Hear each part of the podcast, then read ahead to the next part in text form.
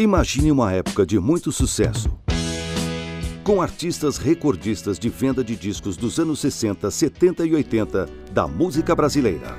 Sou caipira, pira, fora nossa Senhora de Aparecida.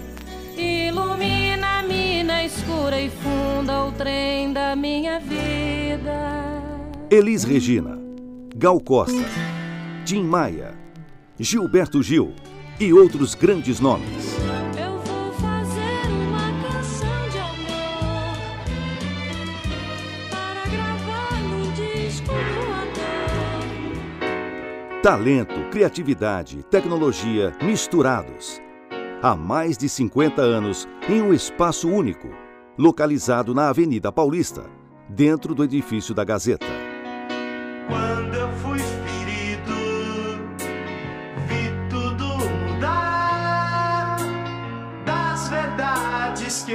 Sabia.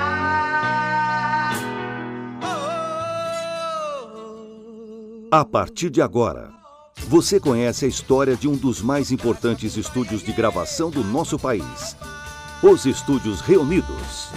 No espaço original onde ficavam os estúdios, recebemos durante o ano de 2018, no quarto andar do que hoje faz parte da Faculdade Casper Libero, cantores e músicos cujas memórias foram gravadas para o documentário inédito. Nosso documentário está dividido em quatro capítulos. Eles podem ser escutados neste disco ou online no endereço reunidosnoestudio.com.br. Na nossa página você também consegue expandir a sua experiência sonora. Além dos áudios do documentário, é possível navegar por fotografias, vídeos, gráficos animados e depoimentos extras. Faixa 1 Contexto histórico Eu não conheço tão bem a história dos Estúdios Reunidos, é uma história que ainda não foi escrita, o que demonstra a importância do seu trabalho de pesquisa. Eduardo Vicente, professor de rádio, cinema e televisão na Universidade de São Paulo, autor do livro Da Vitrola ao iPod, pesquisador da indústria fonográfica brasileira. O que eu eh, já digo do, do- do final dos anos 60 é isso, é quando a música brasileira ela atinge um outro patamar. Ela atinge um outro patamar de interesse internacional. E esse surgimento dessa nova música, dessa música jovem, ela muda radicalmente a indústria do disco. Os estúdios reunidos são criados neste momento no ano de 1966. Esta é também a época em que as primeiras grandes gravadoras começam a funcionar no Brasil, a exemplo da Som Livre e da Philips. O engenheiro Carlos Moura e seu sócio João Calas eram os proprietários dos reunidos e alugavam a estrutura dos estúdios para gravadoras particulares. Então, aqui por esses corredores, a gente esbarrava com outros produtores que eram meus concorrentes, vamos dizer assim. Hélio Costa Manso. Nome artístico: Steve McLean. É um cantor brasileiro, ex-vocalista, guitarrista e líder do grupo de rock de Mustangs. É produtor musical de vários artistas, foi diretor das gravadoras RGE e Som Livre. E, e com outros artistas de outras gravadoras e artistas completamente diferentes uns dos outros, né? artistas de estilos diferentes. Quer dizer, eu podia esbarrar com o Sidney Magal, podia esbarrar com o Moacir Franco, podia esbarrar com, com outra banda cantando em inglês, como a minha cantava em inglês, com arranjadores diferentes, maestros diferentes, que também eram chamados por várias gravadoras para fazer o trabalho. As condições econômicas e o momento da indústria fonográfica e da própria música brasileira, com o surgimento de toda essa geração de nomes, eram muito propícios, né? Então eu só posso imaginar que foi esse todo esse movimento que realmente inspirou o surgimento dos estúdios, né? Era um momento, era um momento exato para isso acontecer, assim. Agora chegou a vez, vou cantar. Mulher brasileira em primeiro lugar. Diz rapaziada. Reunidos no estúdio. Faixa 2. A estrutura dos estúdios reunidos.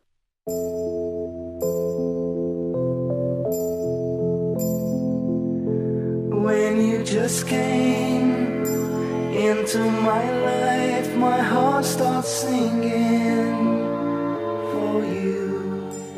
E olha, ninguém saberia que desse estúdio nasceram tantos, tantos não, talvez no 80% dos sucessos que, que, que tocaram no Brasil dos anos 70 e 80. Estes números impressionantes, apontados por Hélio Costa Manso, têm relação direta com a capacidade técnica dos reunidos. É lógico que era um estúdio perto dos outros, era um estúdio Monumental. monumental, né? é. Para nós aquilo era Ah, um o sonho estúdio, de o qualquer você- artista era gravar lá no Rio O estúdio A Cê- era imenso. A gente jogava futebol naquela sala grande, É, tipo, fazia umas bolinhas de papel na hora vaga, afastava, ficava jogando Põe uma futebol, orquestra né? sinfônica inteira e ainda sobrava. Oscar Bonos. Uma das principais bandas a fazer cover dos sucessos internacionais e também banda de apoio dos estúdios reunidos de centenas de artistas, entre eles Paulo Sérgio, Vanderlei Cardoso, Nelson Ned, Morris Albert e João Mineiro e Marciano. alguma, alguma coisa da parte técnica do estúdio, né? É, de interessante era o eco, né? Que era um eco físico, né? É um reverber, né, físico. Era um reverber. Na verdade, era um, uma sala com de cimento, né? Microfone de um lado queimado, que e uma caixa De do, outro, do outro. onde saía o som. Então ela reverberava, né? Como num banheiro, né? Ou numa igreja. Eu tenho, eu tenho uma história interessante dos três estúdios também. Tem Eu gravei um- uma música lá, o Piano Song, que a gravadora pediu para eu gravar. Ele Fizeram. pegou toda a base, eu escrevi toda a orquestra. Aí quando eu fui pôr o piano, que era o, o mais importante, era o piano, que era o piano song. No estúdio A tinha um piano de cauda grande, inglês, que ele tinha os graves bons. No estúdio B tinha um piano Bechstein alemão, que tinha a parte central boa. E no estúdio C tinha um Steno pequenininho, de um quarto, que tinha uns agudos maravilhosos. Então o que, que eu fiz? A fita no A, eu escrevi, toquei só os baixos, passou tudo pro B, você lembra disso? Lembro, lembro. Fiz a base, a- a- o centro do piano, e depois fomos pro estúdio C Para gravar um para piano. gravar os, Ah, os solos, os agudos. Então, quem ouve pensa que é um piano só, mas são três.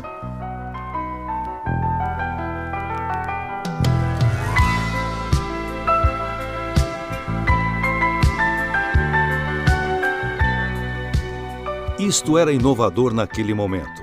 Nenhum estúdio brasileiro tinha capacidade similar à dos reunidos. É o que lembra Rony Von, apresentador de TV, um dos grandes astros da música brasileira dos anos 60, 70 e 80, e que gravou um LP nos Reunidos em 1967. primeira mesa, vamos falar, a primeira mesa plural em termos de canal foi a daqui do Estúdio Reunidos. Então você gravava em um monte de canais, você tinha um som eh, separado, a bateria tinha vários microfones com dois, três canais para ela, era uma beleza. Quer dizer, a qualidade sonora era de fato aqui em São Paulo, eu acredito que fosse a melhor de todas. Boa parte das soluções técnicas dos estúdios reunidos eram desenvolvidas internamente, a partir da inventividade dos funcionários. Havia dentro dos reunidos uma oficina que não apenas consertava equipamentos, mas que também os fabricava. Uma coisa feita aqui. Então eram componentes aqui que o Rogério Gauss, que era o, o- o- o gerente técnico, eh, se esmerava em fazer tudo funcionar sempre. Eu acho que a única coisa importada que tinha eram as máquinas, as Studers, as máquinas de... Eu comecei a gravar aqui já em quatro canais. Depois vieram oito, e 16 e 24. Eram estúdios bons para se gravar. Você sentia que você entrava no estúdio. Essa que é a grande verdade. Não, é, não era uma coisa assim acanhada, não. Né? Você entrava no estúdio parecia que você estava flutuando ali, sabe? Filippo Danello. Vedrai che tutto cambierà. Nome artístico: Dick Danello. Cantor, compositor, produtor, apresentador e ator italiano.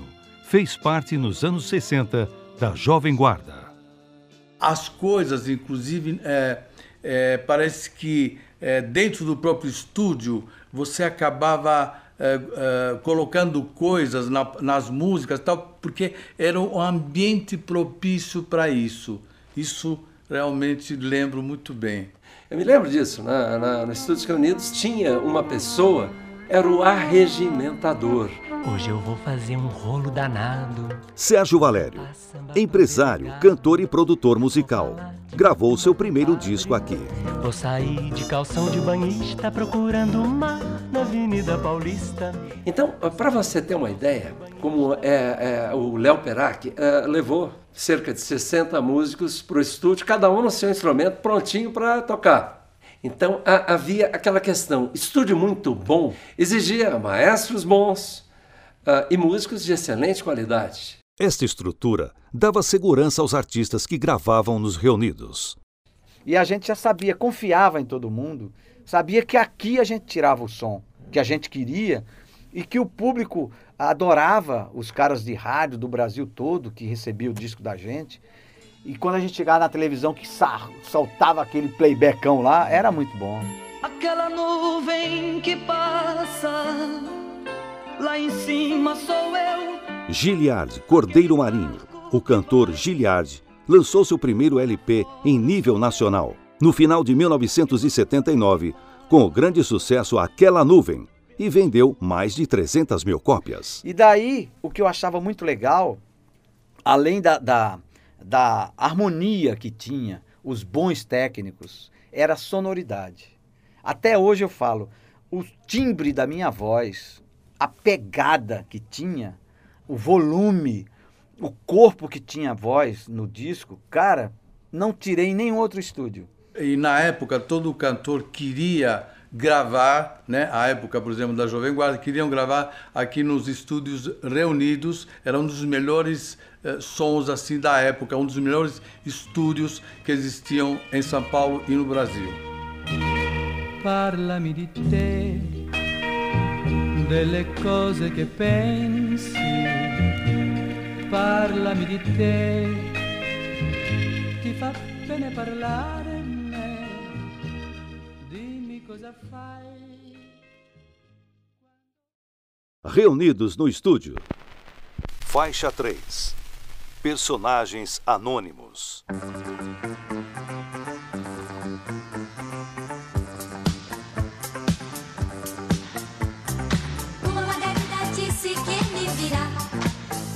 E uma coisa muito gostosa que tinha aqui era o almoço da Dona Benigna. A Dona Benigna era uma senhora que fazia limpeza, né? E ela tinha um lugar bem pequenininho, bem pequenininho. E ela fazia arroz, feijão, e aí era uma delícia, porque todo mundo sentava lá e já botava defeito no suco da Dona Benigna, na cara da Dona Benigna, ou meio disfarçado, esse suco, aquele suco lá. Mas tomava o suco e agradecia a Deus por aquele momento, sabe que tava todo mundo morto de fome. E ela era muito simpática, muito boazinha. E isso era uma característica do- dos estúdios reunidos. Nenhum estúdio tinha um, um lugarzinho minúsculo e uma senhora que fizesse comida. Vivian Costa Manso, back vocal das principais gravações no Reunidos e participou da formação do grupo Sunday e Harmony Cats. Outra coisa engraçada era um menino que apareceu não sei da onde, até hoje eu só lembro dele com o apelido que ele tinha era Pistolinha. É, ele apareceu vendendo bala de coco.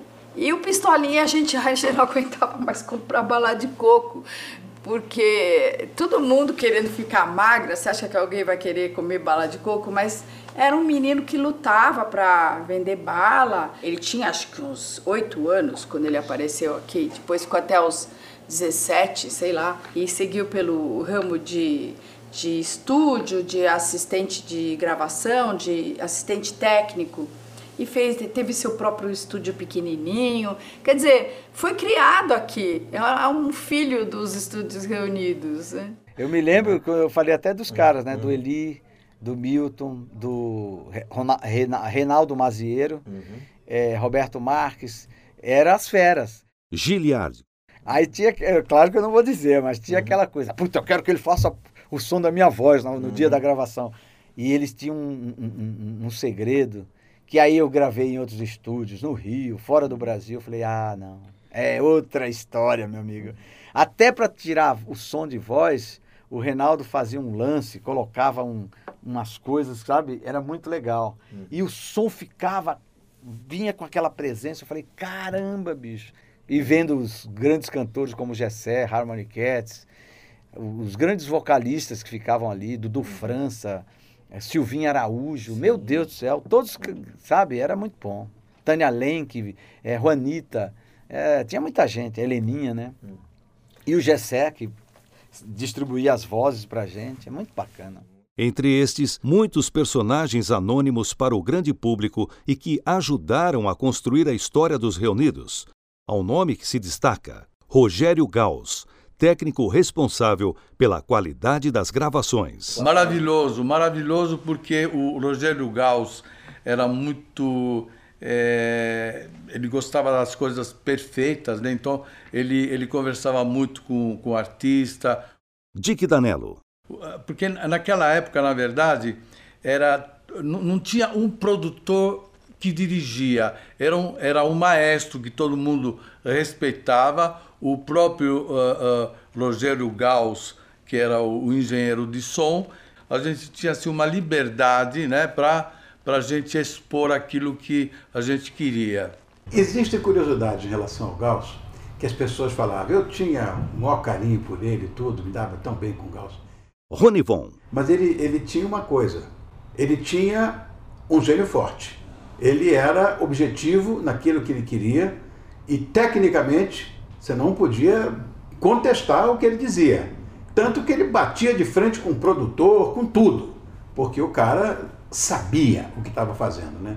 E eu me lembro discussões com produtores, era eh, direto, com músicos que pediam isso, pediam aquilo, ele chamava, vem aqui para dentro para ouvir. Porque muitas vezes você ouve com o fone, você tem uma ideia daquilo que você fez. Aí você vai ouvir lá dentro, com as caixas, é outra coisa. Muda tudo, né? E ele sabia o que fazer. O Gauss era um craque de bola, gostava muito dele. E tanto que quando o Gauss eh, ficou doentinho e tal, ele foi saindo do estúdio, o estúdio implodiu. Quer dizer, os reunidos era o Gauss. Esse na minha visão. Existiam outros técnicos, por favor, não fiquem tristes comigo, os outros técnicos que trabalhavam nos estúdios reunidos. Mas o Gauss era a prata da casa.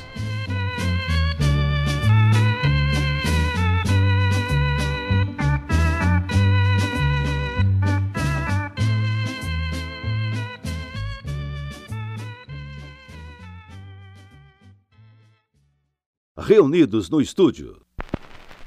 Faixa 4 Músicas e músicos.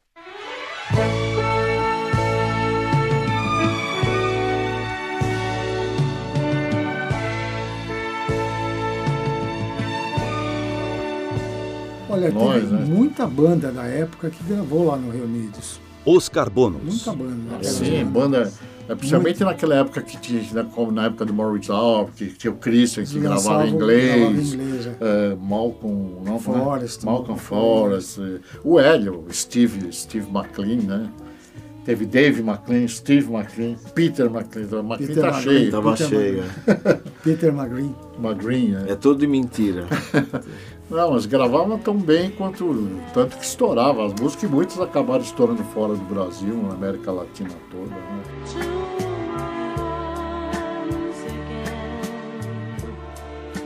É muito, é muita, muita gravação. Muita. Olha, gente pode falar alguns famosos, né? Giliardi, eh, Carlos eh, Alexandre. Carlos Alexandre, que, que gravou Ciganinha lá, o Feiticeiro, né? Você é a ciganinha, meu coração. Ângelo A gente Massa. gravava de Ângelo tudo, Ângelo Máximo, Mastro, Paulo de essa Paula. turma considerada mais popular, e gravamos ah, Nós gravamos Chitãozinho e Chororó. Chitãozinho, Chororó. Chitãozinho, Mole- Chororó. Moleques, assim. Alípio. Martins, lembra Alípio Martins? Alípio Já morreu. Martins. Ah, você gravou o Vando lá. César. Sampaio, Vando.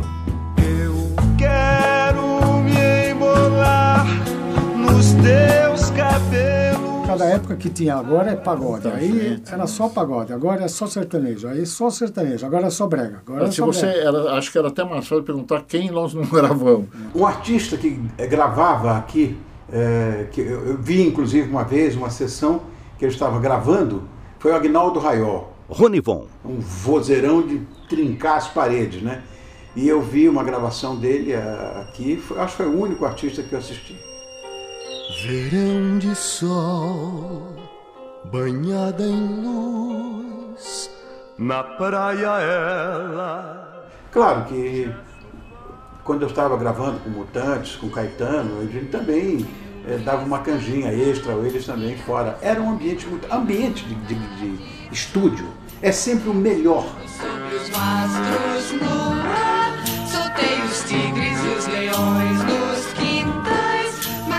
pessoas na sala de jantar são ocupadas em nascer e morrer. Eu comecei a gravar aqui a, a parte. Eu gravava aqui a discoteca. No início da discoteca, 76, 77. Mr. Sam, produtor musical de vários hits gravados por artistas renomados. Pô, bicho, para gravar discoteca não existia bateria eletrônica. Então era o, o, o baterista, o Norival, que hoje toca com o Roberto Carlos, o Norival ficava 15 minutos assim. E não podia, e não tinha metrônomo, não tinha nada. Era assim. A gente fazendo assim, pam, pam, pam, 15 minutos. As músicas da discoteca duravam 8 minutos, 15 minutos, 10 minutos, depende da música. Ah, Porque sim. nós líamos A gente música. entrava no estúdio e, e gravava um, às vezes dormia no estúdio, porque não dava tempo de ir para casa, porque a gravação acabava 4, 5 horas da manhã e tinha gravação às 8 da manhã. É isso Então a gente voltou, né? A gente, a gente ajuntava as cadeiras atrás dos tapumes lá daquele para separar Dormia- alguns os instrumentos, né? A gente punha cadeiras que de lá eram estofada, verde, ainda me lembro a cor, deitava nas cadeiras e dormia. Aí quando chegava a hora, abria o estúdio de novo, a gente lá, lá, lá, e já ia gravar. Ia tomar um café. Às vezes a gente não sabia nem quem a gente estava gravando, como todos leem música. O que acontecia? Botava a partitura, é isso, é isso, é isso, o maestro pá, pá, e gravava e um atrás do outro, em qualquer estilo. Mas enfeitamos coisas engraçadíssimas aqui. Vivian Costa Manso, Uma vez por- tínhamos assim 24 horas para gravar um LP para uma escola de samba. Era uma coleção de samba enredos. Fui no estúdio B, eu me lembro, varamos uma madrugada. Naquela época a gente não tinha muita preocupação com saúde, né? A maioria das cantoras fumavam. E aquela, aquela sequência de samba enredos, todo, todos muito parecidos. Eu me lembro, eu, Tânia Lenk, cantando e fumando, sabe? Eu já estava cansada pra lá de Bagdá, fazendo qualquer coisa já no final, porque ninguém aguentava mais. Não que o resultado não tenha sido bom, mas a- atravessamos coisas muito engraçadas aqui. Essa noite eu me lembro bastante. Atravessamos de tudo aqui. Há inclusive uma coisa muito engraçada. Nessa minha passagem pelos Reunidos, um cantor talentosíssimo, um jovem cantor talentosíssimo, precisava de um horário para gravar e não tinha. Ah, era um início, aliás, muito duro na vida dele.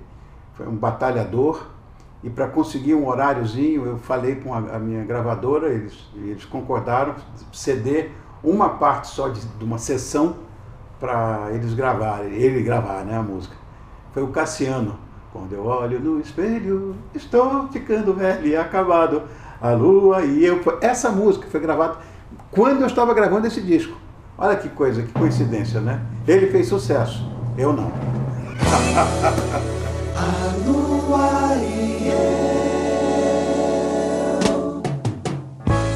Mais um ano se passou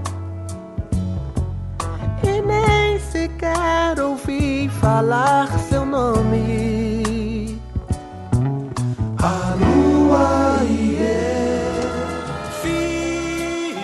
Mas a, a história mais, mais interessante que eu acho da Gazeta foi aquela que eu já te contei do Morris Albert, que, que o, é o complexo de, de cachorro vira-lata, né? que o, o Adel, dono da gravadora, é, assinando um contrato com os Estados Unidos para lançar lá, o brasileiro querendo mandar a fita para eles remixarem. O que tinha sido bem- bem feito, o brasileiro sabe fazer, com pouco Recurso, recursos. O brasileiro é muito bom, né? Ele só é mal pago, mas ele é muito bom. um dia a gente estava no estúdio gravando chegou o, o, o produtor falou: "Ah, Nós vamos gra- gravar esse rapaz aqui. O cara estava com um violão, um pau velho. O, mae- o maestro já tinha feito o arranjo, que era o Valdemiro Lenk, mas o, o, o rapaz aí ele vai tocar, né? Um cara bem humilde. Aí ele pegou o violão assim, com a sexta corda, pensou. Bom, bom, bom, bom, bom, bom, bom, bom, bom, bom, bom, bom, bom. Aonde a vaca vai, o boi vai. Conhece essa música? Foi sucesso ou não foi? Tem o seu mérito, porque é uma música popular fácil. Reunidos no estúdio. Um outro momento muito marcante na minha vida com Estúdios Reunidos foi quando eu já estava contratado pela gravadora Philips. O diretor artístico era Roberto Menescal. Sérgio Valério. Viemos aqui para o Estúdio Reunidos e exatamente no dia onde, e no dia e na hora, que Elis Regina ah, estava já com o playback sendo gravado pelo César Camargo Mariano, o marido dela na época e arranjador, produtor também. Então, quando eu abri a porta do Estúdio Reunidos, eu via trechos do Romaria que depois eu viria ouvir como o Brasil inteiro, como você com certeza ouviu milhares e, vai querer ouvir mais vezes, Romaria. Sou caipira, nossa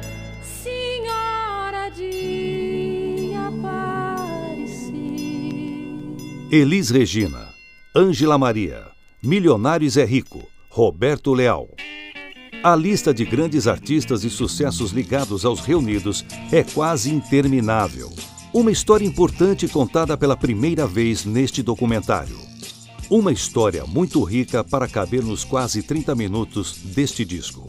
Por isso, convidamos você a conhecer os materiais extras que disponibilizamos no site reunidosnoestudio.com.br.